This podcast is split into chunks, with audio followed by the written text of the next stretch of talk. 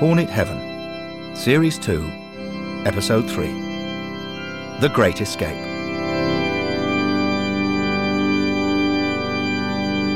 Earth Season 1990 91.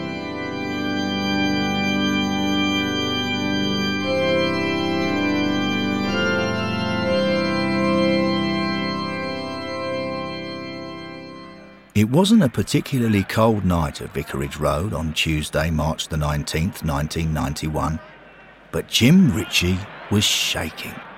He was absolutely livid. He looked around the main stand. Everybody else from Hornet Heaven was sitting in silence, watching Watford capitulate to a poor Blackburn Rovers side. They'd watched Glenn Roeder waddle in circles like a disorientated duck as he failed to stop Blackburn's second goal. They'd watched Keith Dublin capsize under a goalkeeper's clearance to concede a third. They'd watched Nigel Callaghan puffing and blowing, back on loan and back on the pies. Jim had had enough. Watford were marooned at the bottom of Division 2 and getting thumped at home by a team who were also in the relegation zone. Petchey out! He yelled. He stamped his foot on the wooden floor to try to start a chant. No one joined in. Petchey out! he yelled again, looking around for support. Everyone's glazed eyes were watching a Jason Drysdale cross dribble slowly across the opposite touchline for a throw in. Watford's hopes of staying in the division were dribbling slowly down the plug hole. Jim had been a Watford fan for 37 years. He hadn't been in Hornet Heaven long. He'd arrived shortly after Christmas. Since then, Watford hadn't won a single game. They were seven points from safety with only seven weeks of the season left. In his view, it was all the owner's fault.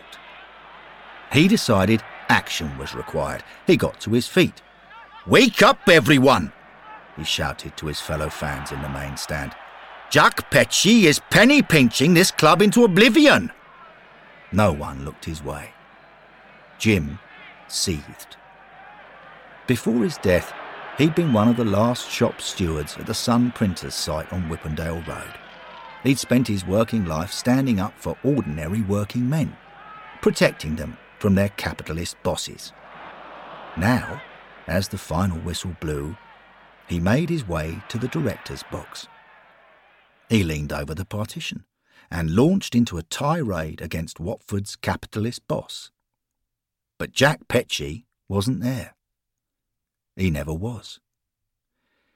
Jim ranted away.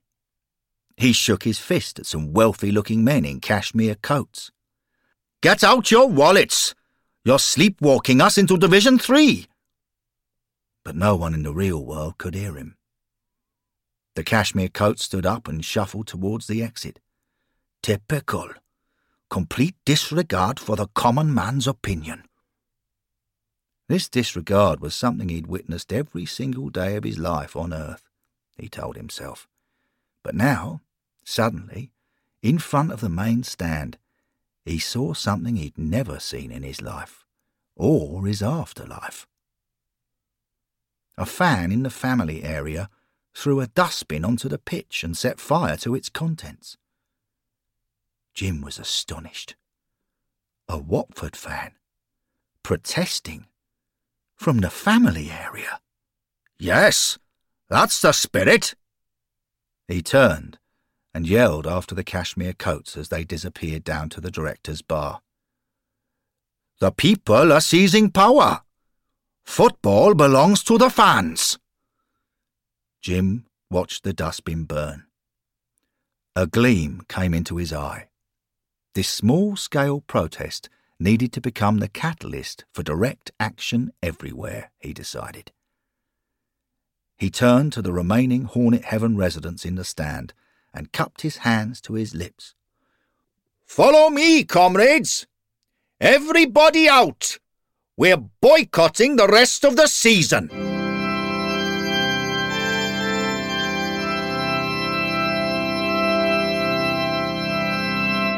Two days later, Jim stood with one fist raised on the tarred felt roof of the programme hut on Occupation Road.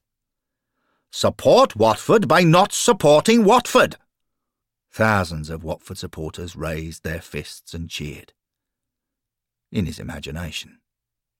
In reality, on the tarmac below, no one was bothering to listen. Take a stand before Petchey takes one and sells it off for cash!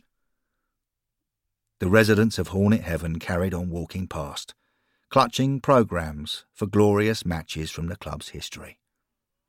But one man did stop. He was elderly, with thinning hair and a moustache. Anyone joined your boycott yet? Jim shook his head. So far, his shouts had provoked nothing but a lot of tutting and shushing. If he'd wanted that, he could have sat in the upper Rous. The elderly man started to clamber onto the roof. He struggled a bit. Jim pulled him up. I'm Freddie Sargent. At the turn of the century, I was Watford's star player.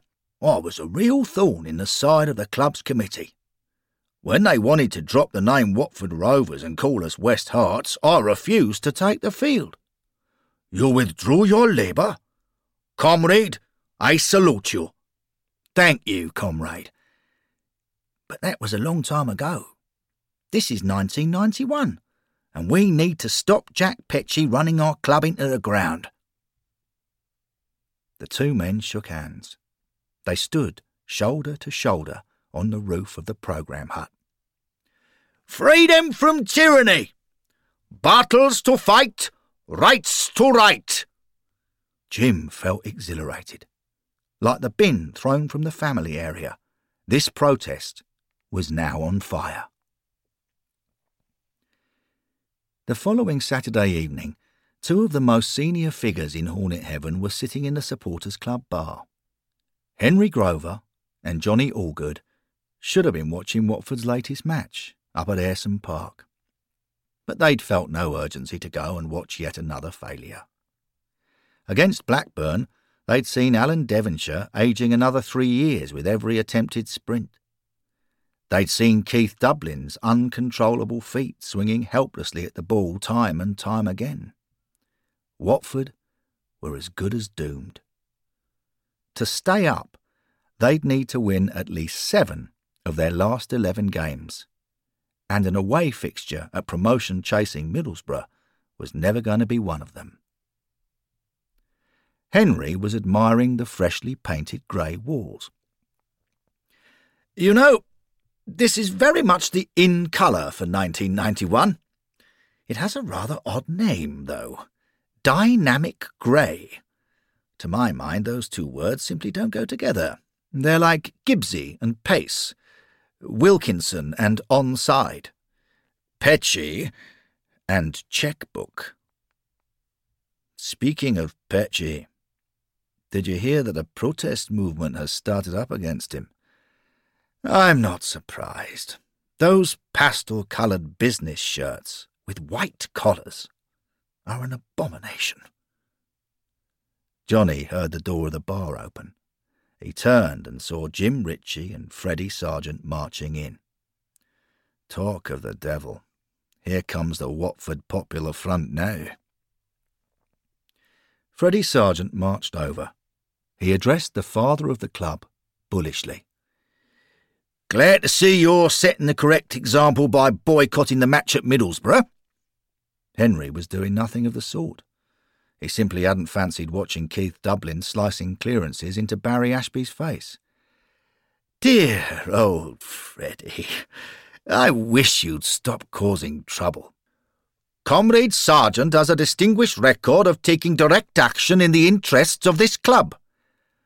Is that what Freddie told you? I bet he didn't tell you his protests never work. He didn't get his way over the name change in the 1890s, and in 1900 the committee ignored his demands that the club refuse promotion to the First Division of the Southern League. He claimed it would be the ruination of the club. Shut your cake, old Grover. Our cause is undeniable. Petchey has to be stopped. He pocketed £875,000 for Gary Penrice and hasn't spent a penny on a replacement striker. It's asset stripping, pure and simple. Johnny Allgood was rubbing his chin doubtfully. I'm curious, gentlemen. I understand you feel powerless over what's happening at the club, but how do you expect a boycott up here in Hornet Heaven to have any effect down there? Before Jim or Freddie could answer, the door to the bar burst open. It was Arthur Woodward. He rushed in with a huge smile just above his huge chin. You'll never believe it. We've just won the game at Middlesbrough. 2 1. Johnny and Henry turned to each other, surprised and delighted. Freddie and Jim stood and scowled. It's a victory for Petchey, not the fans. It changes nothing. Meanwhile, Johnny and Henry leapt out of their chairs and rushed off to get programmes to the game. Johnny Allgood stood with Henry Grover in the away end at Ayresome Park. He was rubbing his chin again. He'd just watched Watford score a sensational last minute winner.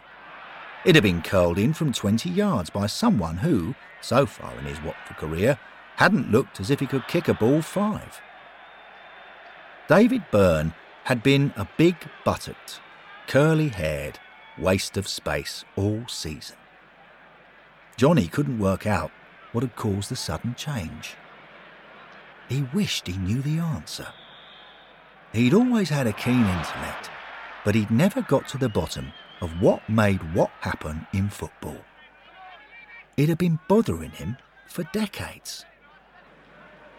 In 1903, when he became Watford's first ever manager, he'd found he couldn't control the events people wanted him to control. Seven years later, he'd become Watford's first ever manager to be sacked.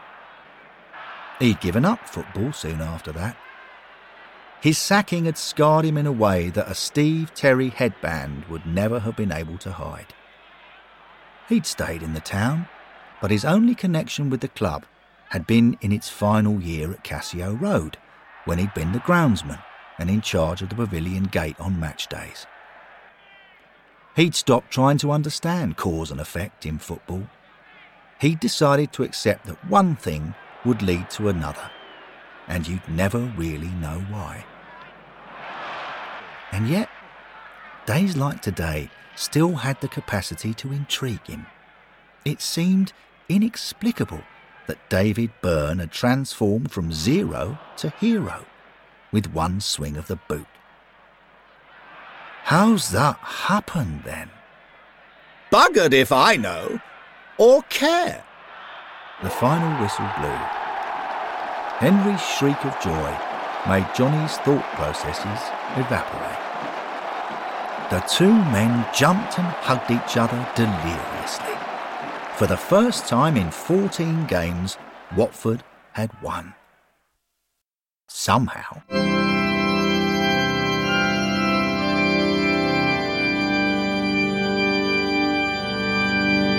Just over a week later, Freddie and Jim stood and shouted from the roof of the program hut again.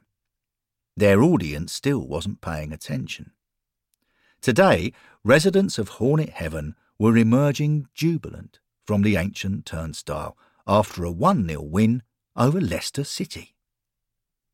Jim felt jealous of the people who'd been to the game. He was close to giving up. He gave the protest one last go.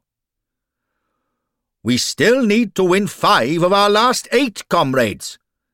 It'll never happen with Petchey in charge. The fans broke into a chant. We are staying up. I said, we are staying up. Privately, Jim thought the fans might be right.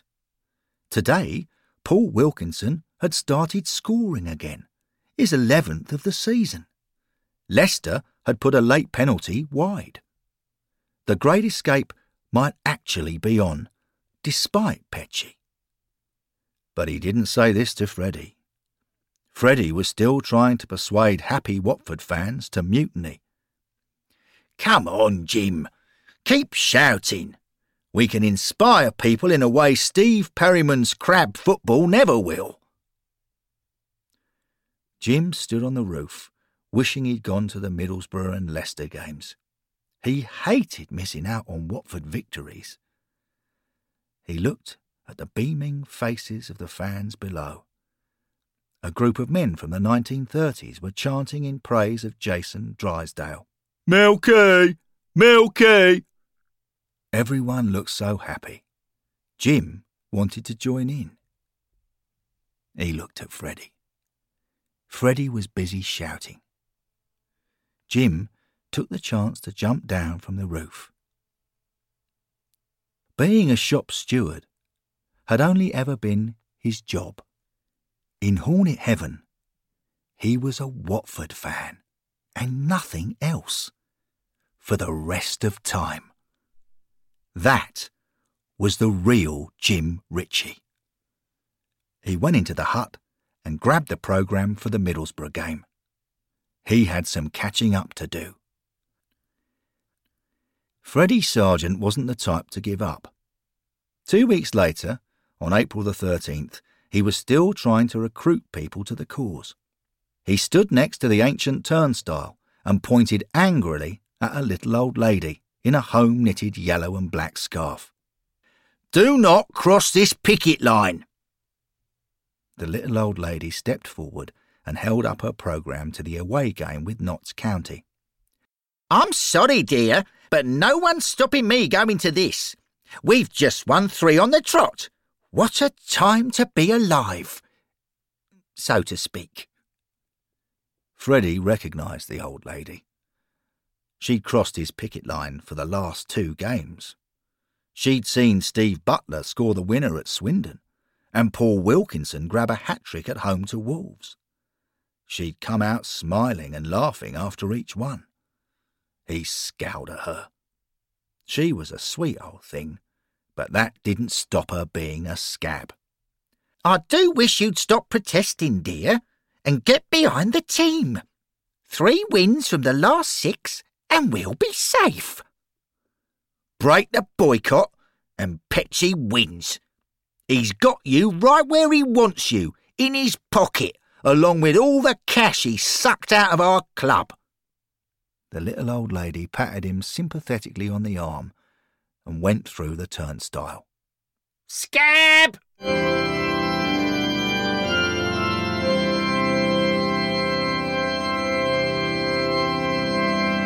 Johnny Allgood sat in the supporters club bar.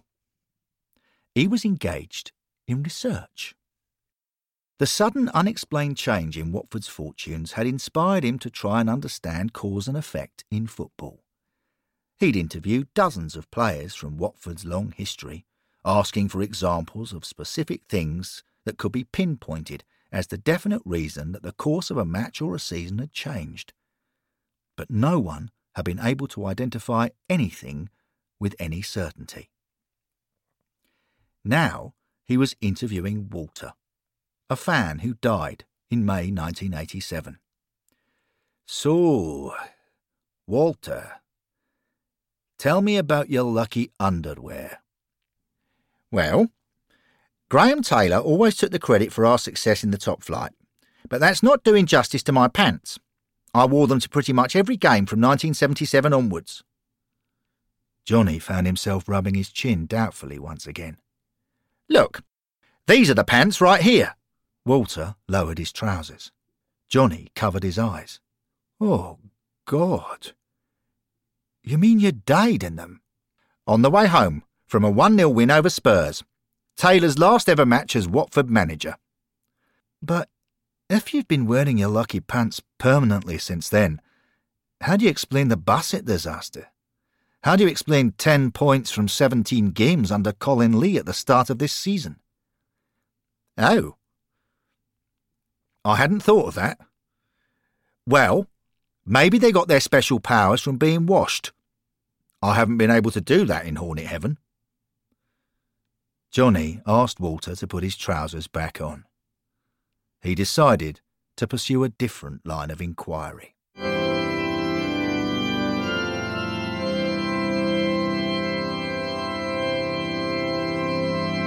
Johnny emerged from the ancient turnstile after the home match against Charlton on April the 20th. Around him, the crowd was chanting the name of Willie Falconer. Watford's two goal hero. It had been Watford's fifth win in seven games. The smiles on everyone's faces were a perfect graph of their feelings over the course of the season so far. Johnny noticed Freddie Sargent wasn't manning the usual picket line. Instead, the old firebrand was leaning against one of the crumbling garages down Occupation Road. His spirits appeared as dampened as Jason Solomon's wet look hairdo. Johnny went and stood with him. Did you hear we're another three points near the safety? Freddie turned his head away. Johnny felt sorry for him. You know, this could be the greatest escape in the club's history. Why don't you come along and share in the excitement? You'd love it. I'm no traitor. I'm no Jim Ritchie. I refuse to join Watford fans in their complicity in Jack Petchey's destruction of this once great club. It seems I'm the only person round here with any principles at all. Well, I just thought you wouldn't want to miss out. Miss out? The only thing I don't want to miss out on is Petchey's departure. He stormed off. Johnny watched Freddie go. He'd never particularly warmed to Freddie as a person. Freddie had always liked to be the centre of attention. He could be manipulative in his desperation to exert control he didn't have.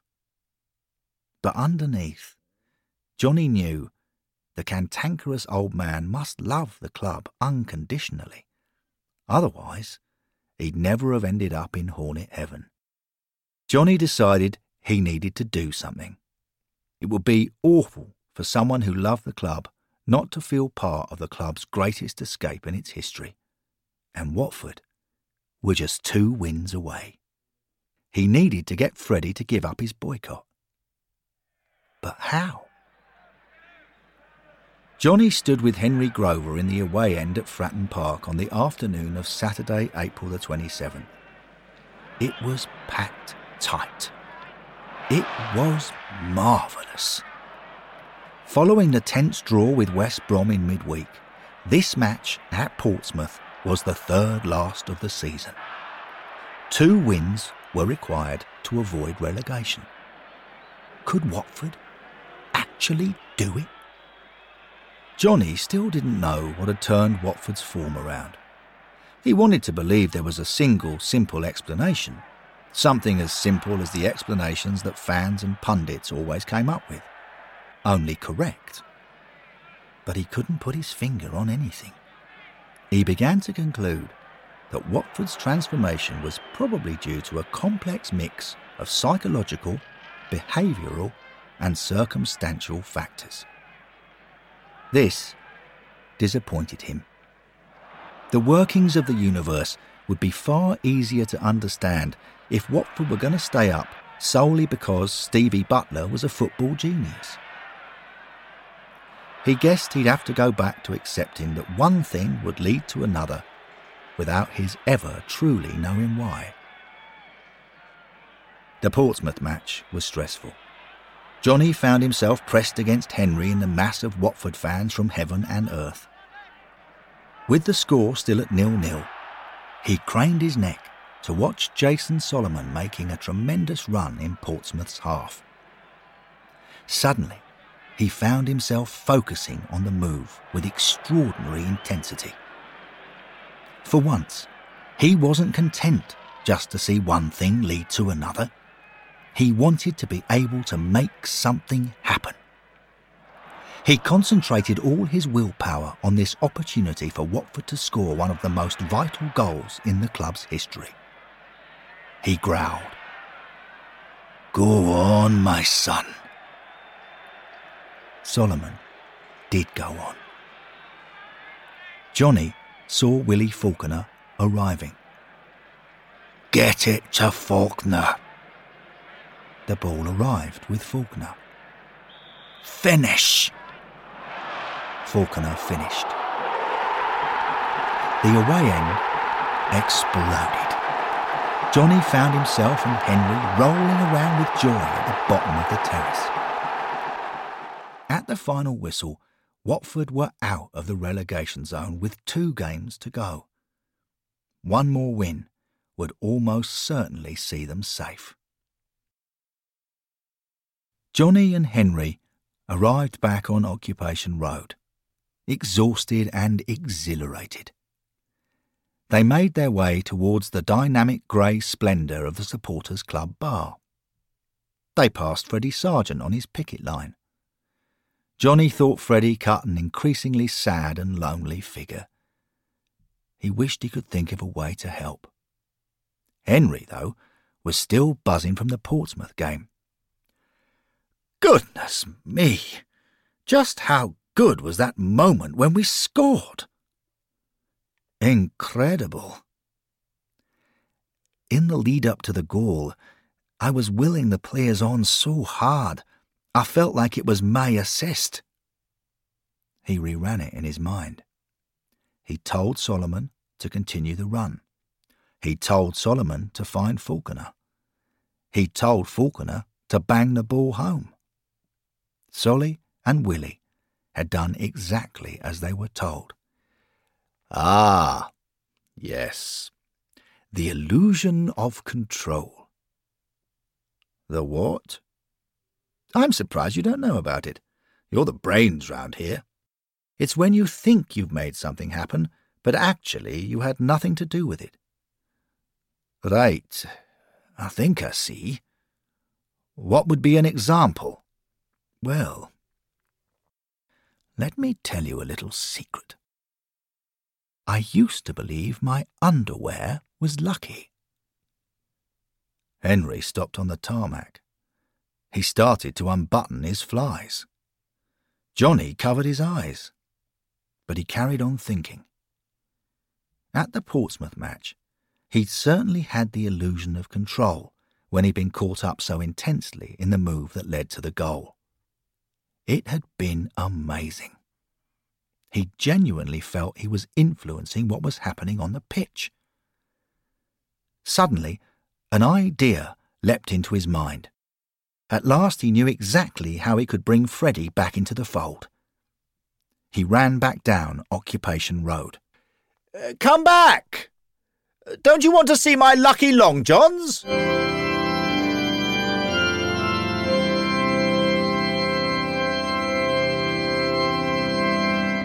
Johnny spent a lot of time with Freddie Sargent over the next week, carefully laying the groundwork for his plan. First, he casually praised Freddie for having been such a powerful figure in Watford's early history. Freddie was flattered. Next, Johnny said he knew of a way Freddie could become just as powerful again, a century on. Freddie was intrigued. Finally, Johnny described how he had made Willie Falconer's winner at Portsmouth happen. Freddie couldn't wait to try it himself. By Saturday afternoon, Freddie's one man boycott was over. On Saturday, the 4th of May, the Watford players, wearing all white, began their pre match warm up at the Manor Ground, Oxford. There were more than 3,000 away fans in the 8,437 crowd at the Manor Ground, plus virtually everyone from Hornet Heaven. Freddie Sargent wasn't in the crowd, though. He was on the pitch. He strode up to Barry Ashby, who was doing a few groin stretches. He impressed upon the young defender the need to keep things tight at the back. Then he accompanied Steve Butler on a couple of sprints through the centre circle, barking advice on the need for composure in the box. He felt sure the players were responding. He gave a thumbs up to Johnny Allgood on the packed terrace of the Cuckoo Lane end. Johnny gave a thumbs up back. When the game started, Freddie stood alongside rookie goalkeeper David James. Throughout the first half, he coached the youngster through every small detail of the goalkeeper's art. Every time JMO spilled yet another cross, Freddie had words. At half time, the score was still nil nil. Freddie saw Johnny approaching from the away end. How's it going? Are you getting through to the players? Definitely. Keith Dublin's a struggle, though. I can communicate with him, but his brain can't communicate with his feet. Johnny kept a straight face and went back to the terraces. At the start of the second half, Freddie spent some time in the dugout, getting in the ear of the manager, Steve Perryman. Then, just short of the hour mark, Watford won a corner on the left hand side. Freddie marched over to Paul Wilkinson on the edge of the six yard box in front of the home fans. Wilco, stay alert to anything that drops. Oh, and get a haircut. That mullet is ridiculous. The corner came in. An Oxford defender in front of the near post accidentally flicked the ball on. Hold your ground, Wilco. A second defender headed the ball straight up in the air. Barry Ashby jumped and nodded the ball forward to Wilkinson. Freddie saw the ball coming. He'd been a goal a game forward in his day, so he knew exactly what was required. Spin, Wilco! Wilkinson, with his back to goal, span. He stretched out his right boot and hooked the ball into the bottom corner of the goal. Freddie screamed with joy. At full pelt, Freddie ran down the pitch towards the bouncing terrace. Behind the goal, Johnny clambered over the high metal fence and sprinted towards Freddie. They reached each other just outside the penalty box and jumped into each other's arms. They leapt they punched the air. They danced. Watford were staying up.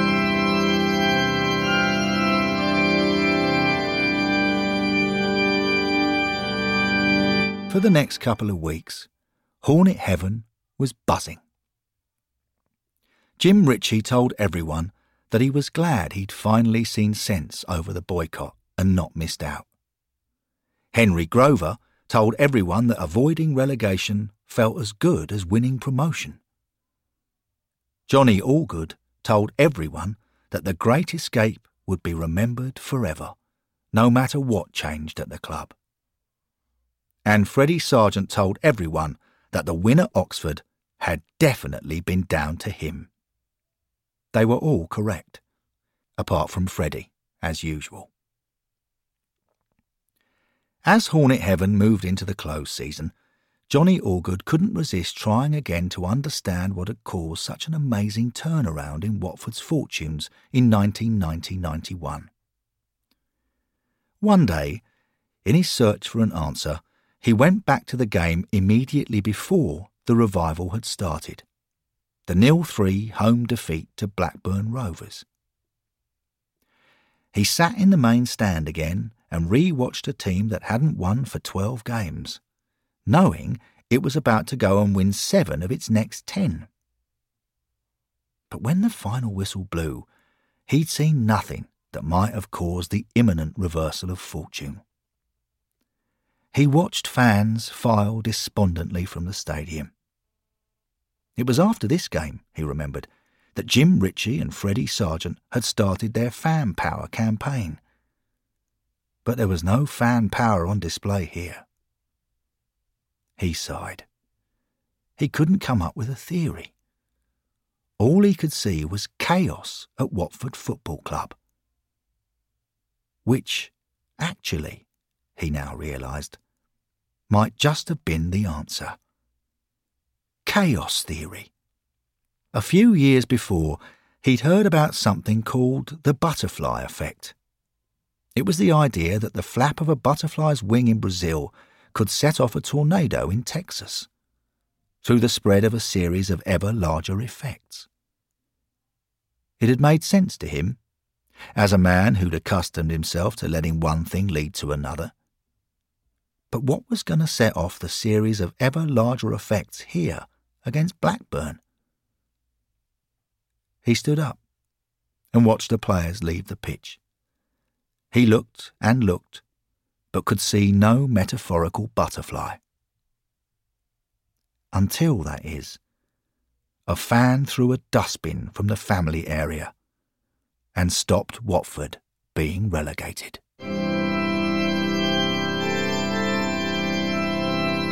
End of episode 3. The next episode of Hornet Heaven will be Series 2, Episode 4 We Shall Not Be Moved.